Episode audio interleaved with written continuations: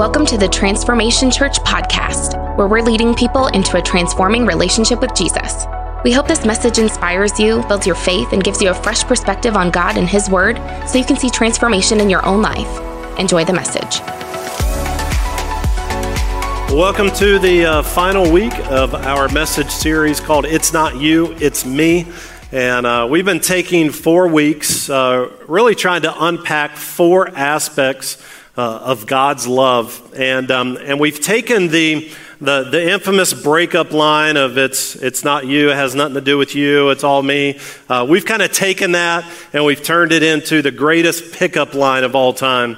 As God looks at you and I and says, Listen, my love for you, it has nothing to do with you, it has everything to do with me. And so we've been um, in this journey over the last four weeks looking at God's love. We've used um, some popular 80s uh, love songs uh, to help us kind of frame uh, each week's message. And so in week one, uh, we heard a little bit from Foreigner, and uh, we titled the message that I want to know what love is. And uh, the takeaway from week one was that love isn't something that God does, it's, it's who He is. It's not a, uh, an action that he does only if he feels like it, but it's his very nature of who he is. And week two, uh, we heard from a band named Journey. And uh, the, the title of the message was Open Arms. And the takeaway from that was that God loves us even when we don't love him. Last week, we heard from uh, John Cougar Mellencamp. And uh, we titled the message Hurt So Good. And the reason why we said hurt so good is because God disciplines us uh, for something, not because of something that he disciplines uh, discipline is part of god's love that if we are being disciplined then we know that god loves us right? The bible said that we are considered illegitimate if god does not love us. And so we understood we came away from that message understanding that god has a purpose and a plan for all of our lives. And so that discipline is something for our benefit for the long run right? Not because of something necessarily that we've done. Uh, today, I want us to go back to a band that we did in week two, a band by the name of Journey, a band that is a personal favorite of mine. And I want this band and, uh, to kind of set up today's message. Here we go.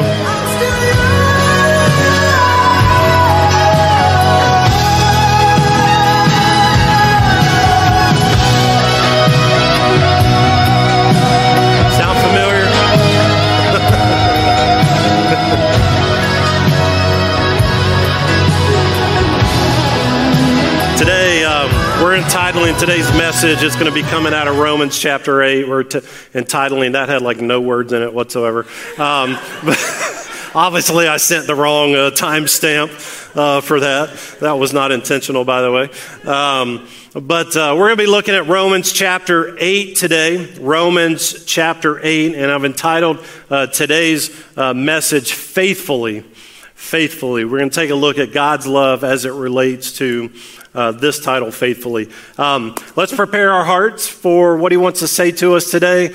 Um, church family, is something we say every week. If you're new here, join along with us if you'd like. But say this out loud Father, as I open your word today, speak to me. May I have ears to hear, a heart to receive, and the courage to respond. In Jesus' name, amen. Well, there's something. Um, there's something about the wonder of God's creation and nature that hits the reset button in my soul.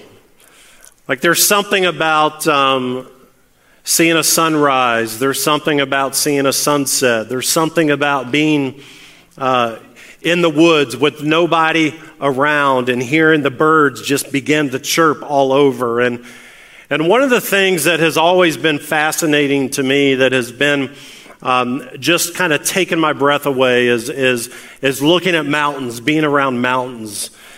And one of the ones that is really like the most impactful to me is a, a mountain called Mount Everest. I'm sure you've heard of that before. Mount Everest, here's a, a, a picture of that. Mount Everest is 29,000 feet above sea level. That's pretty high.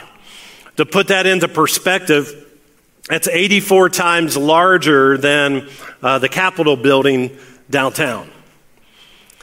When you think of Mount Everest, the kind of temperature fluctuations that in the summer it gets to a balmy minus two degrees Fahrenheit. In the winter, it gets all the way down, averages minus 32 degrees. If you've ever had the, the, the interest to climb Mount Everest, you can do that. Uh, you've got to be willing to give up about 10 weeks of vacation time. Uh, that's about how long it takes for you to do that. And you got to be able to give up about thirty to $100,000 to be able to pay for all the things necessary to make that trek. And in all that time and on all that money, it doesn't guarantee you that you'll ever make it to the top. It doesn't even guarantee you that you'll come back alive. With Mount Everest, they've seen 305 people that have set out to try to uh, uh, climb to get to the summit of Mount Everest that have given their lives on that mountain.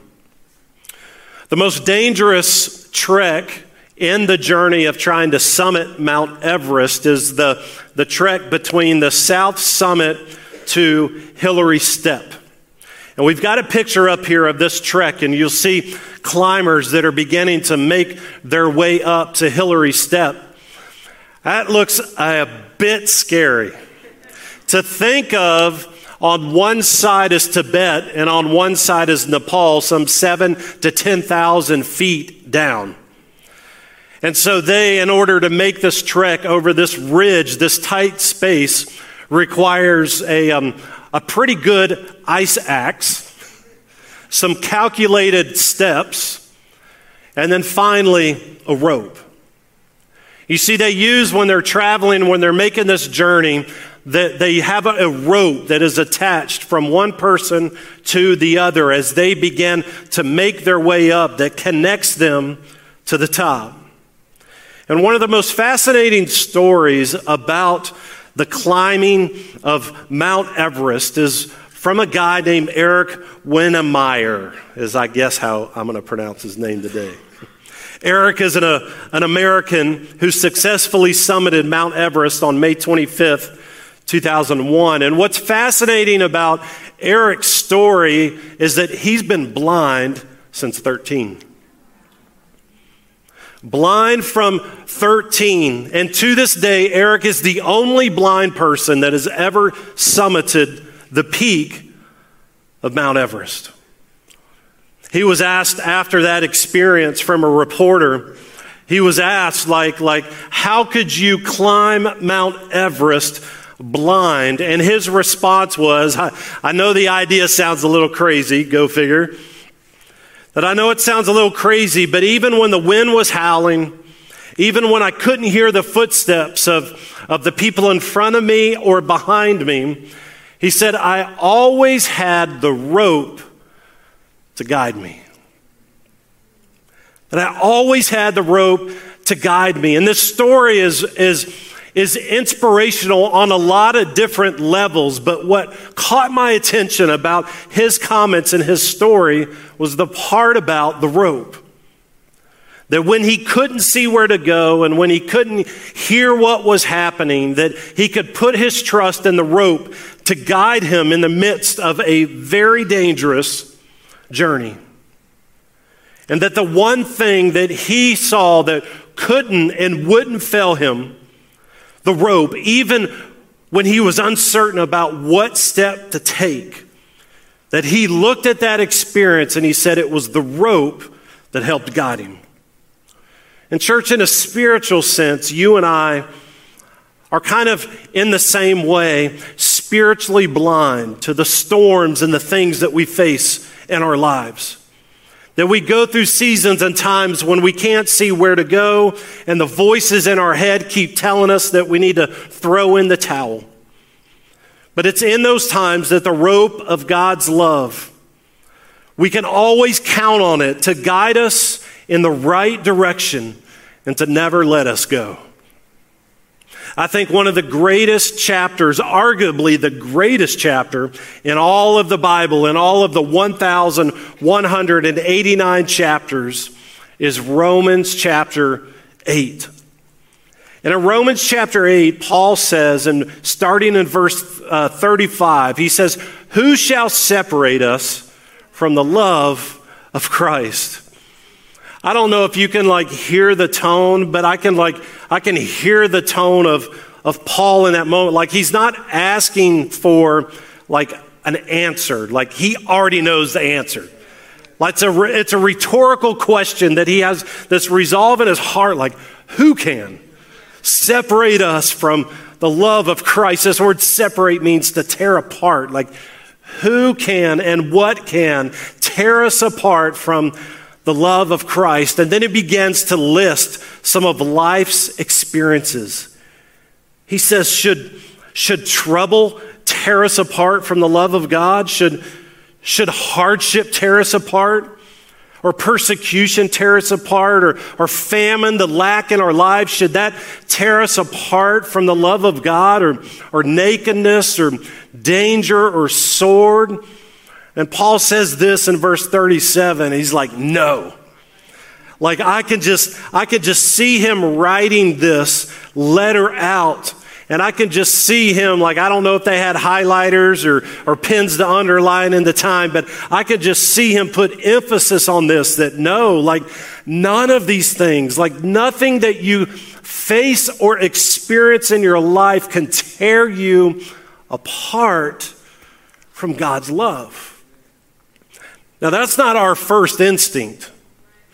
Our first instinct isn't to understand that in the worst of our, our times, in the worst seasons of our life, that, that, there's, that, that we're connected to God in such a way that, that our worst sin can't tear us apart, that our worst circumstances can't tear us apart, that our natural tendency is to think, what did I do wrong to deserve what I'm experiencing in the mess that I'm facing now?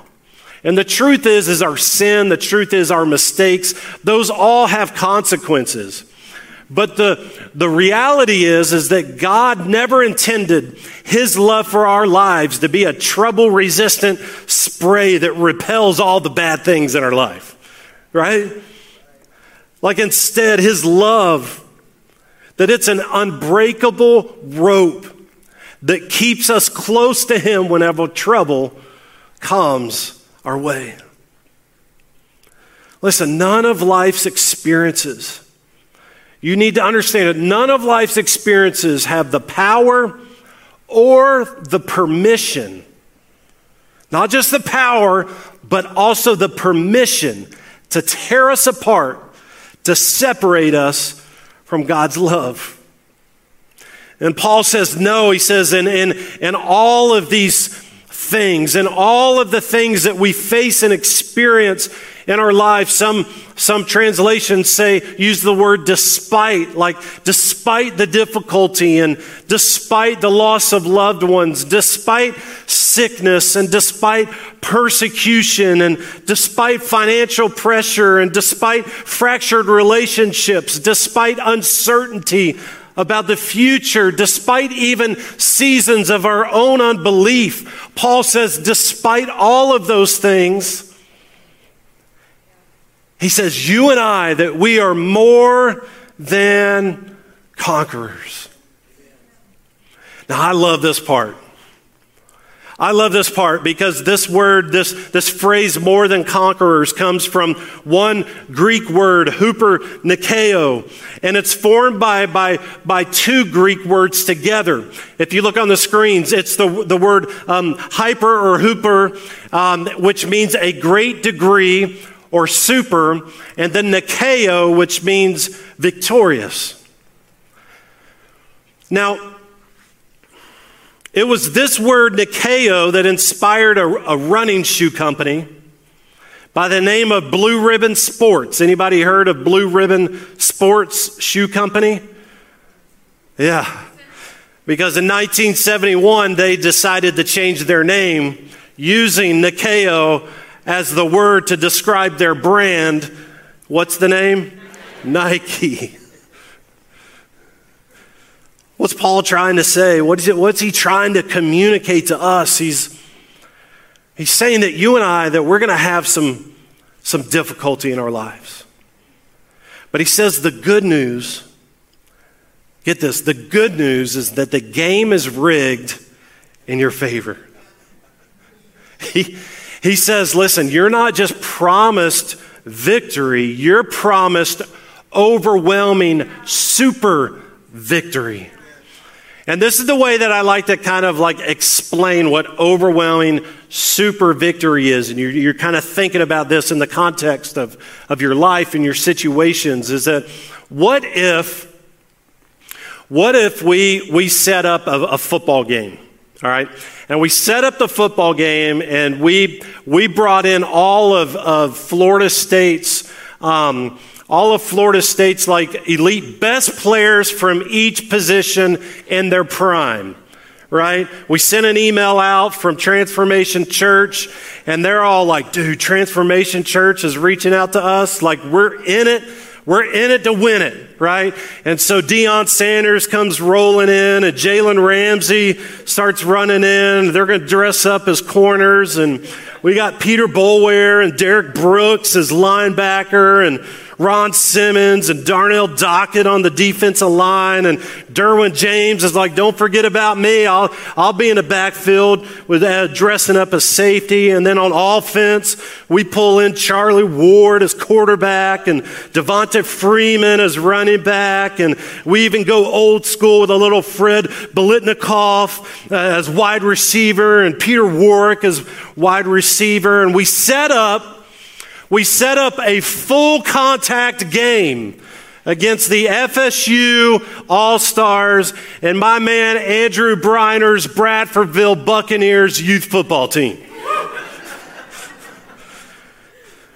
Now, these guys are winners and they're good at what they do, but there's two things that I'm confident of about this matchup between the FSU All Star team and the Bradfordville Buccaneers. The first one that I'm confident of is that FSU will finally win a game.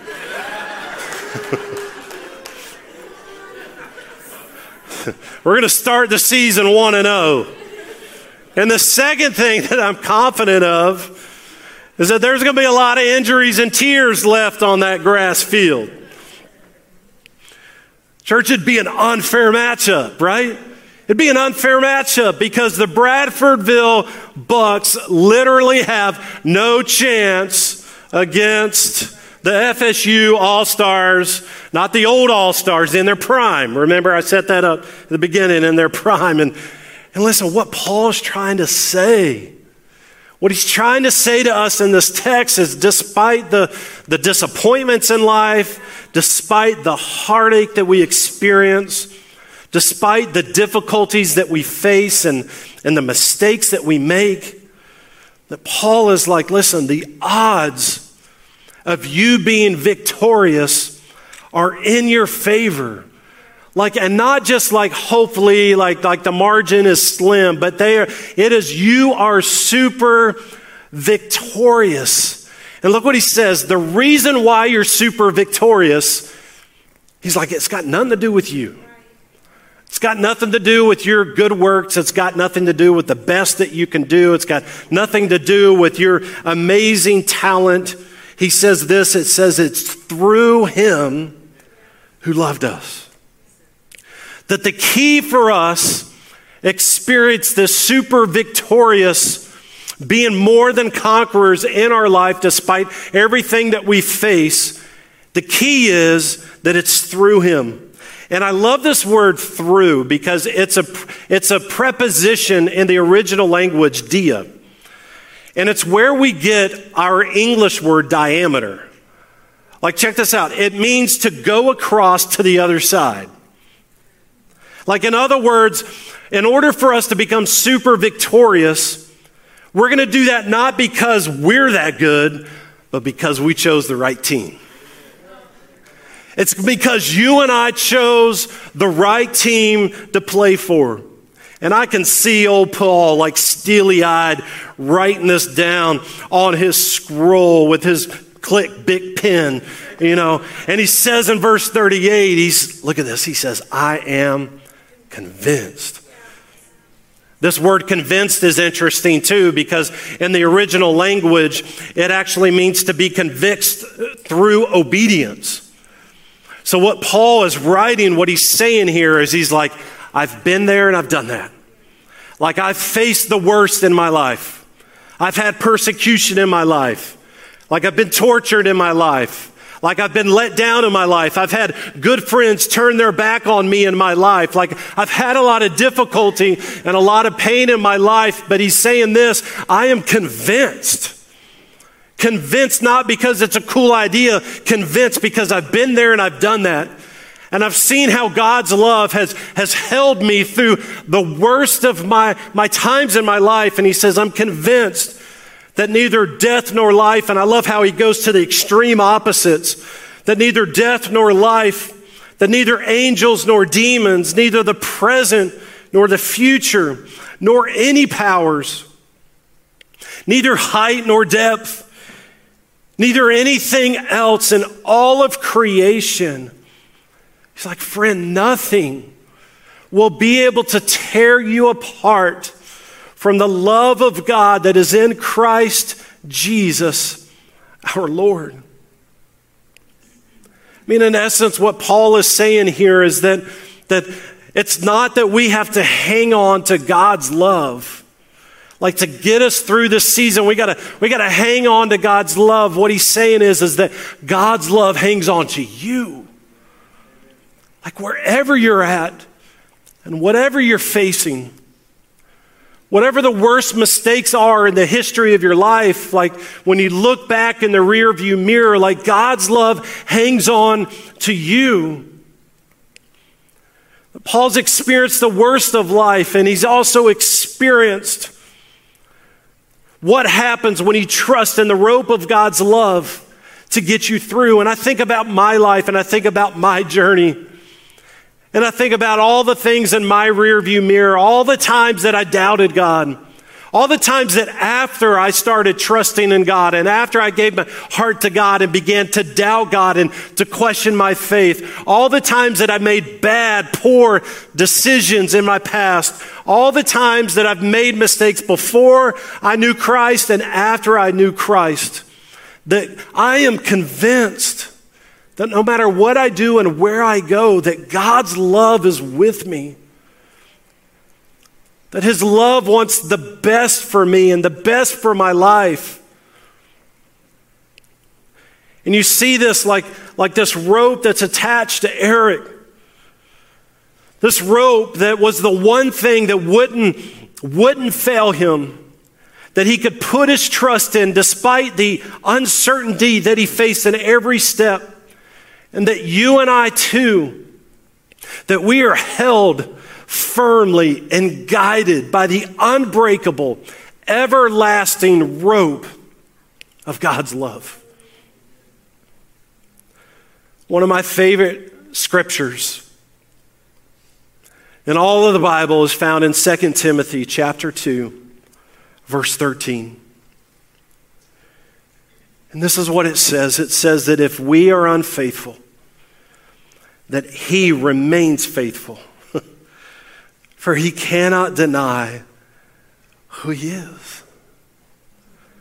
Like, think about how extraordinary that verse is.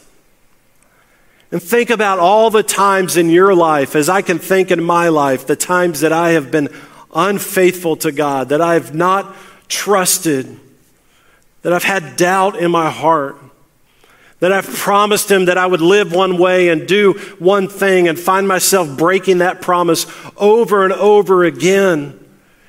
And what we learn here about how powerful the rope of God's love is, is that even when we're unfaithful, that He remains faithful.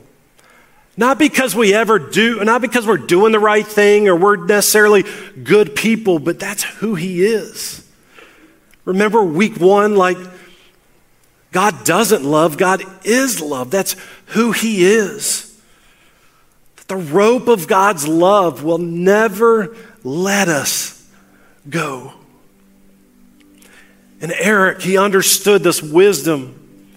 He understood the wisdom in trusting the rope, that it was his trust in the rope that enabled him to reach peaks in his life that sighted people could only dream of. And, church, as we close this series, as we put the bow in this year of, of talking about God's love and we look at all the different things that we've learned along the way, that at the end of the day, you and I are faced with a choice. And this choice that you and I are faced with has two completely different sets of consequences. That in hearing all about God's love and hearing the fact that it doesn't matter where I go or what I do or how bad I am, that God loves me no matter what, that we can choose to resist His love or we can choose to receive it.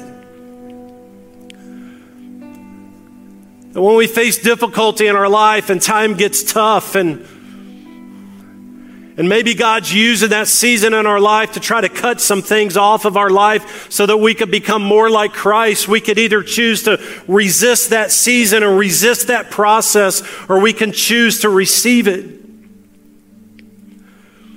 And Jesus says in John 10 10 that, that I think frames this whole idea of resist or receive. He says that the thief comes only to steal and kill and destroy.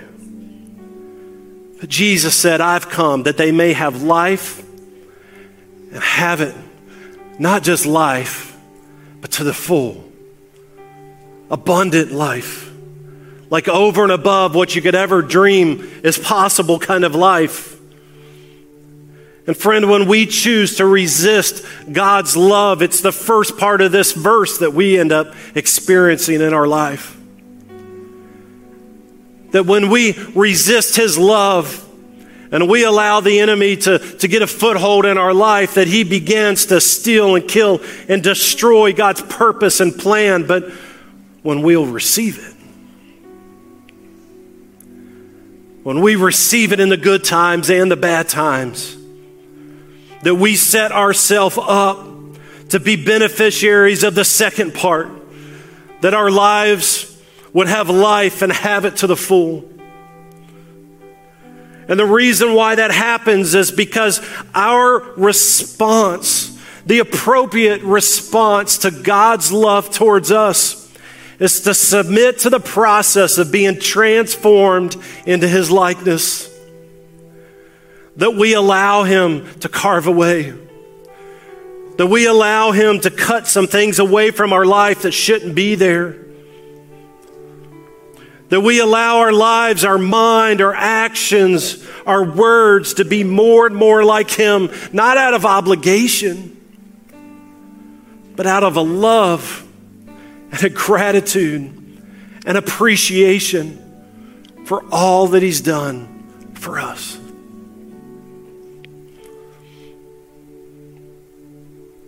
You know, Andrea and I have been married for over 20 years, and the reason why I say over 20 is because I can't remember the exact years.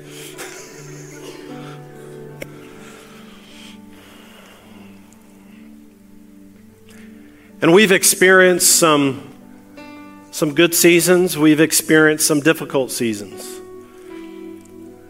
We've had seasons in our marriage where we've gotten along great. We've had seasons in our marriage where we've struggled and we've argued and and it's been difficult. We've had seasons when it seems like all of God's blessings just seems to be surrounding us. And then we've had seasons where we've been like, God, where are you? Like, why is this happening over and over again? And and in the midst of the good times and in the midst of the bad times, it's been our love for one another that has been the glue that has got us through all of that. That we've looked at each other through times of arguments and, and we've said to one another, listen, I trust that you love me. I trust that you want what's best for me. And so, as uncomfortable as the conversation feels, I trust the desire, the intent underneath it. And I think about our relationship with God and our understanding of how amazing God's love is. How amazing that while we were yet sinners, that he stretched his arms out on a cross for you and I. that despite the broken promises, that He continues to extend grace and forgiveness to you and I.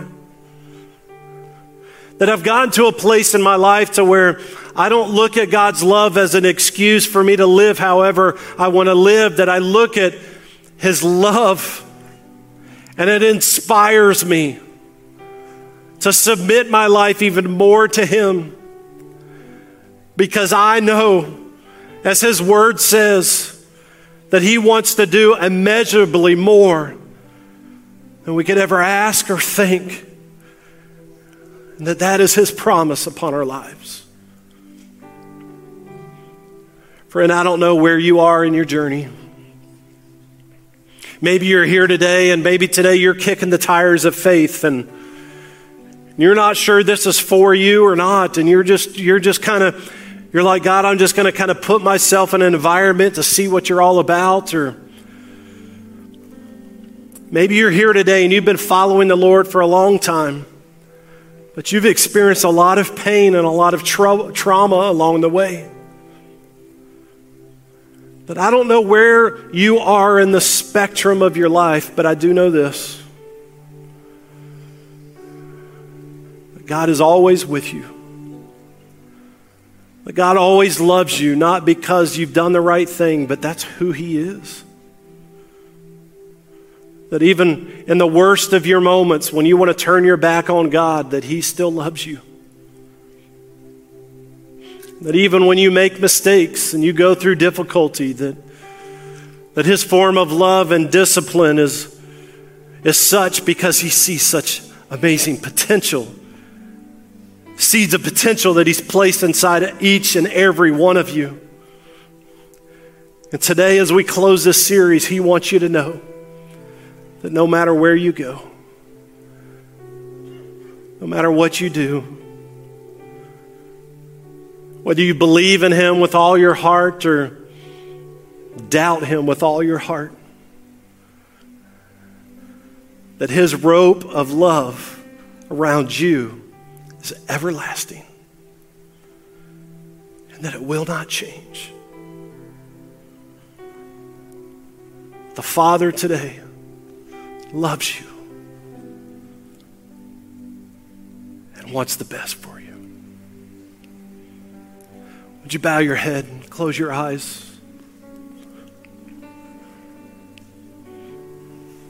Maybe there's somebody here today You'd say, Ryan, I've been resisting.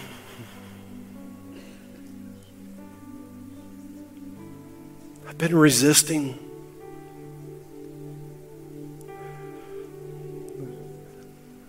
That I recognize that God is He's at work in my life, that He's trying to order some things in my life, but I've just been I've just been resisting.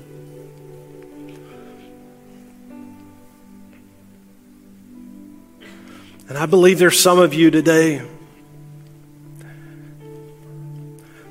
that the Holy Spirit is stirring your heart and saying, Today's the day that you stop resisting and you start receiving. With every head bowed and eye closed, I want to pray for you today if that's you. If you would be as courageous to just slip up your hand for a moment and say, Ryan, that's me. I'm ready. I'm tired of fighting. I'm tired of resisting. I'm ready to receive God's love and all that He has for me.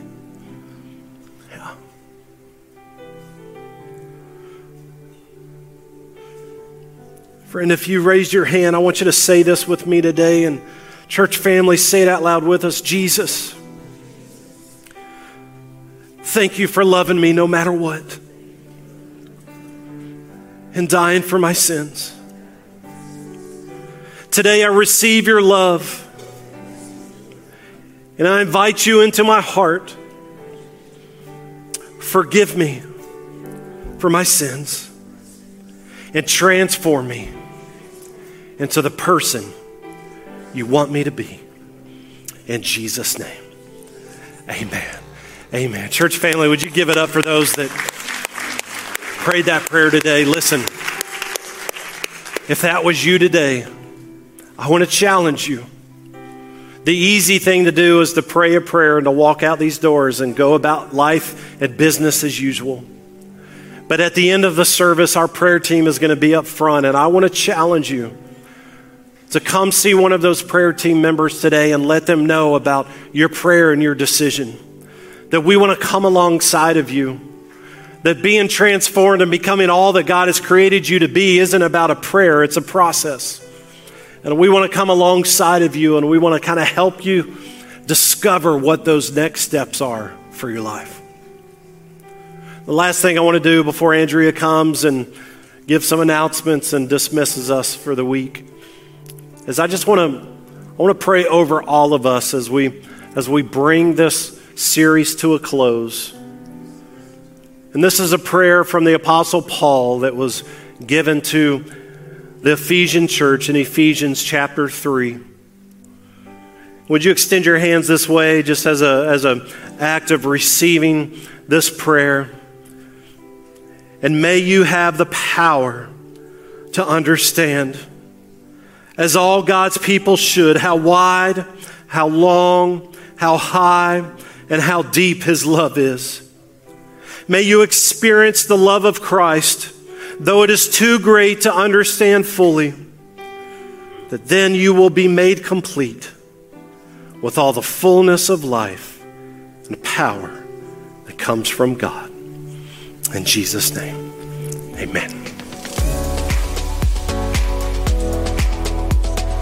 Thanks for listening. If you enjoyed today's message, be sure to share it with your friends and tag us at TransformTLH. Thanks again for listening, and we look forward to seeing your face in the place someday. Have a great week.